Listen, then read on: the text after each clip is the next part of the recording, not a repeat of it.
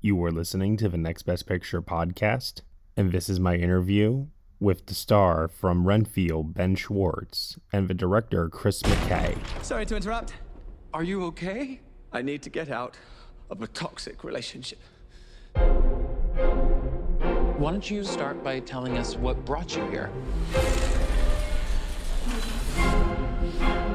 My boss, he's different. You can't get him out of your head. No.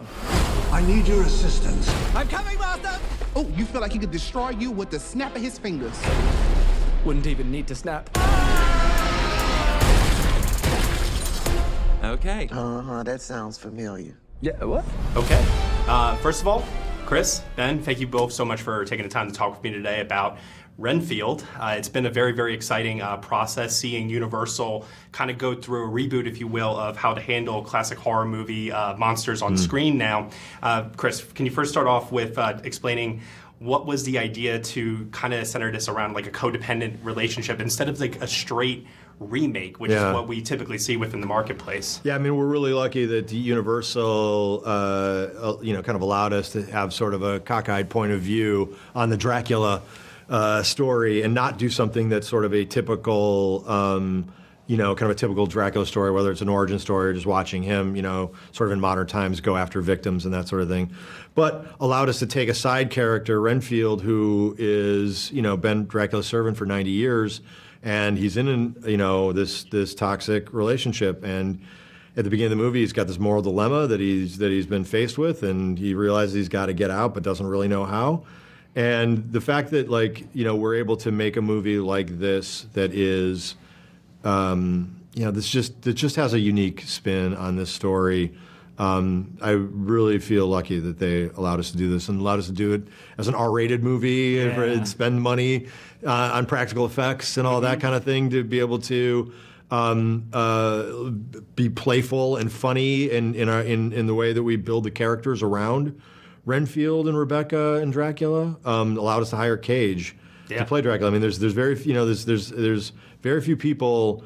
Uh, it's a real short list of people that you really are hungry to see interpret Dracula because it's been done a million times, like you said, and it's something that people have you know. Uh, uh, kind of do by rote on some level, and to be able to have it have him be kind of like a rock and roll narcissist, uh, it was a lot of fun and something excited me about the project. And Ben, you, uh, you share a few scenes opposite Nicolas Cage as Dracula. Can you just tell me what it's like acting opposite uh, aside him when he's in that mode of trying to channel that character? It's amazing. It's you just have to react. The whole setting was exactly like those scenes are in a abandoned, a real abandoned hospital, and they're sh- they're set up so beautifully that you look at where you are, and then you look at Nick Cage, and you're like, holy! It's just you just have to react. Everything is there for you. And then the funniest thing is after doing these scenes where he's choking me and we're getting really into it, and then they're like, cut. Okay, we need to change cameras, and then Nick and I go to our little chairs, and he's still dressed as Dracula. Like he doesn't get so it's like, hey man, how are you? Good. Yeah, everything. And then we're just talking, and he's just dressed as Dracula. teeth. Everything. It's, it's it's it was heaven. And also, I'm such a Nick Cage fan. I mean, all of us are such. If you're any anywhere near our age, you've seen Nick Cage in a thousand movies. So it's it was just a, a pleasure. And then to talk to him was even better. Absolutely. And Chris, you were mentioning before the studio let you do an R-rated version of this. Lots of gore, lots of violence, action. Ben, you get involved physically in the third act of this film. Yeah. Can you talk about uh, working with Chris to coordinate some of those fight scenes and what that was like? Yeah, I mean the fir- the first thing was uh, Chris is like, go watch Mean Streets, watch Donnie Brasco, uh, and I watched all those things, and then uh, we realized that I'm not those people. I have those posters on my wall, so I'm trying to be those mm. people, which I think was a really fun thing. So the idea that I get to do some of these action sequences is. It's it's incredible, and um, we kind of with Chris McKay and Chris Brewster, who's the stunt coordinator, try to find a way to have this person who's not probably totally skilled at hurting people, but like is trying his best to whatever to do it all, and to have a, have a fight scene where I'm like I'm like super powerful. It's like a dream come true. I'm a comic book nerd, so it's like it's a dream come true to have powers and like be able to throw someone across a room and like and uh, to try to live in that moment of like being like, okay, what does it feel like to actually be stronger than someone for the first time in my life? so it was it was lovely, and McKay is a perfect person to have to like rah rah you and show you exactly what he wants and show you how best place the camera, and together it's just it was great. And then when you see it in the end, also the stunt team, Andrew, and we have so many incredible people uh, that came to New Orleans to do this. So it looks this the the I think people are going to be blown away by like oh the comedy, the gore, and also the action. People won't. I don't think people are ready for like the John Wick level stuff that we have going on in this Yeah. film. It's really exciting. I was going to say, because Chris, you have experience working in action uh, within animation and Mm-hmm. also with CGI creatures and Yeah. Tomorrow War, but here it's person on person, Yeah. lots of uh, objects on set, uh, cracking and smashing and breaking, Yeah. and Yeah. then mixture also of practical gore and blood versus also CGI. Can Yeah. you just tell me like a little bit about like the, when you decided to use CGI blood versus practical on set? Yeah, well, you know, to this is a really good question because it kind of comes down. You have to kind of make a deal with your crew mm-hmm. when you're doing practical stuff, especially practical blood and things like that that take a long time to clean up and a long time to set up. So you really have to kind of roll the first couple of takes without it. You, Yeah. just to sort of, you know, uh, just to see what you're, you know, see what's going to happen on camera, and you know, just and, and agree that look, if we if we if we nail it on these takes and we don't nail it when we do the practical stuff, we'll just add it digitally later. Um, so that's kind of like you just to get everyone kind of on the same page. You just sort of you roll the first couple of takes without it, get everything kind of dialed in, and then on the third and fourth take, you you you blow everything you've got, and uh, you know, and and that's uh, uh, to me working practically. Um, it's something that Ben has said, uh, you know, a few times where, you know, it's like you're in the room with the stuff happening. There's nothing wrong with shooting stuff green screen, and we, you know, we've all shot green screen stuff, but I like to go to locations and bring the actors. You know, we brought the actors to Iceland in Tomorrow War. Oh my god! And, that- those scenes in Tomorrow War when they're in the snow are in. You can't. You would never be able to fake that. It Yeah. looks incredible. Yeah, we're on top of a glacier, and everyone's, you know, it changes the way you, you behave as an actor because you are really cold. You don't have to fake it. you're freezing, and um, and you're you are knee deep in snow that has never been touched. You know, when you're on your first take, that walk that you're doing, you probably haven't done that walk yet. And so, because I really wanted people to struggle and really look like struggle, so.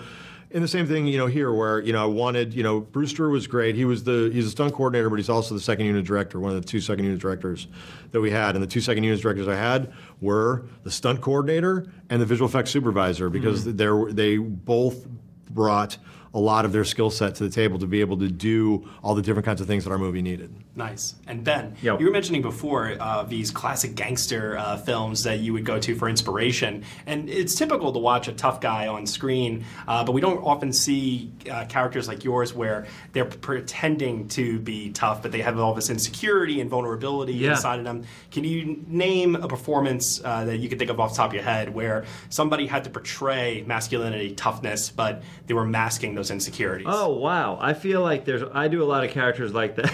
I do a lot of ca- a lot of arrogant idiots where they think they're nailing it, but they're not quite nailing it. Mm-hmm. Um, but I don't know. I bet Chris. Chris was the one who gave me the list of incredible movies to watch when I was in New Orleans.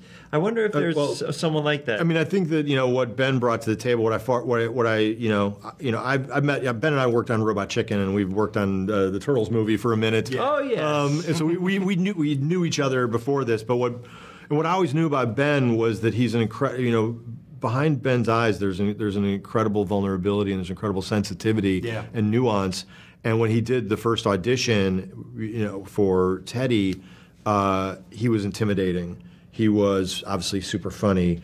He was also very childlike, and there was a sadness in there, uh, and and and and so, something that you know, and he, and he could actually, you know, show me going from this guy who was was really scared to actually pull the trigger to somebody who became a monster in that scene.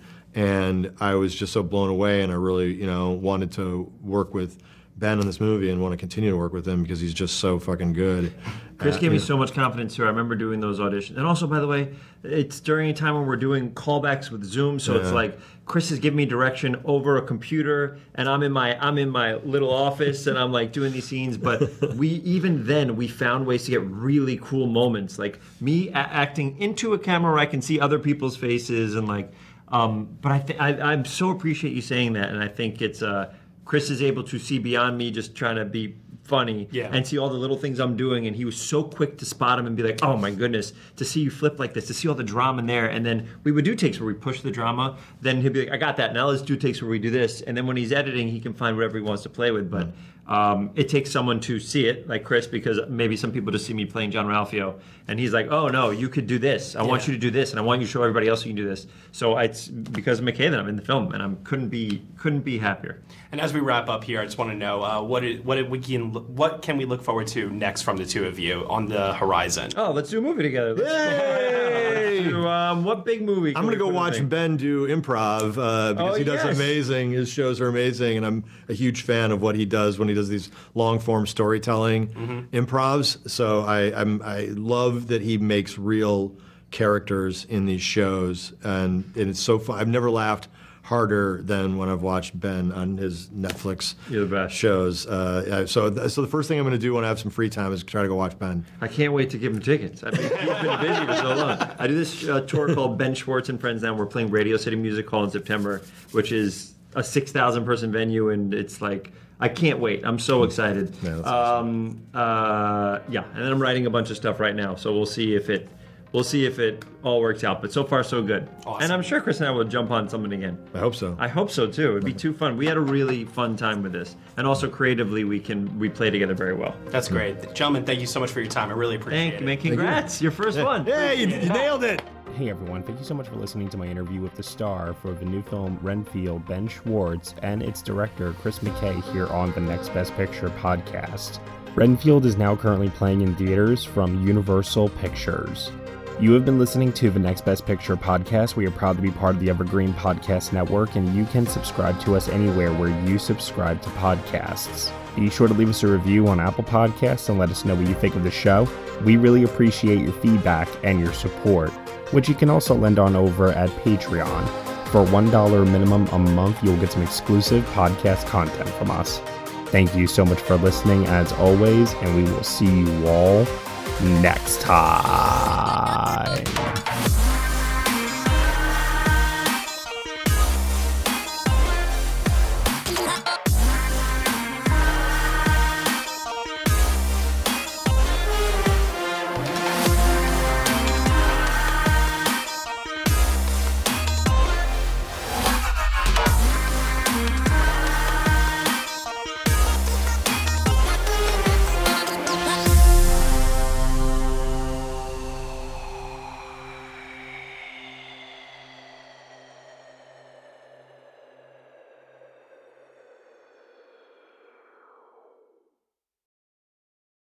Hello, it is Ryan, and we could all use an extra bright spot in our day, couldn't we? Just to make up for things like sitting in traffic, doing the dishes, counting your steps, you know, all the mundane stuff. That is why I'm such a big fan of Chumba Casino. Chumba Casino has all your favorite social casino style games that you can play for free anytime, anywhere with daily bonuses. That should brighten your day a little. Actually, a lot. So sign up now at chumbacasino.com. That's chumbacasino.com. No purchase necessary. Group. Void were prohibited by law. See terms and conditions. 18 plus.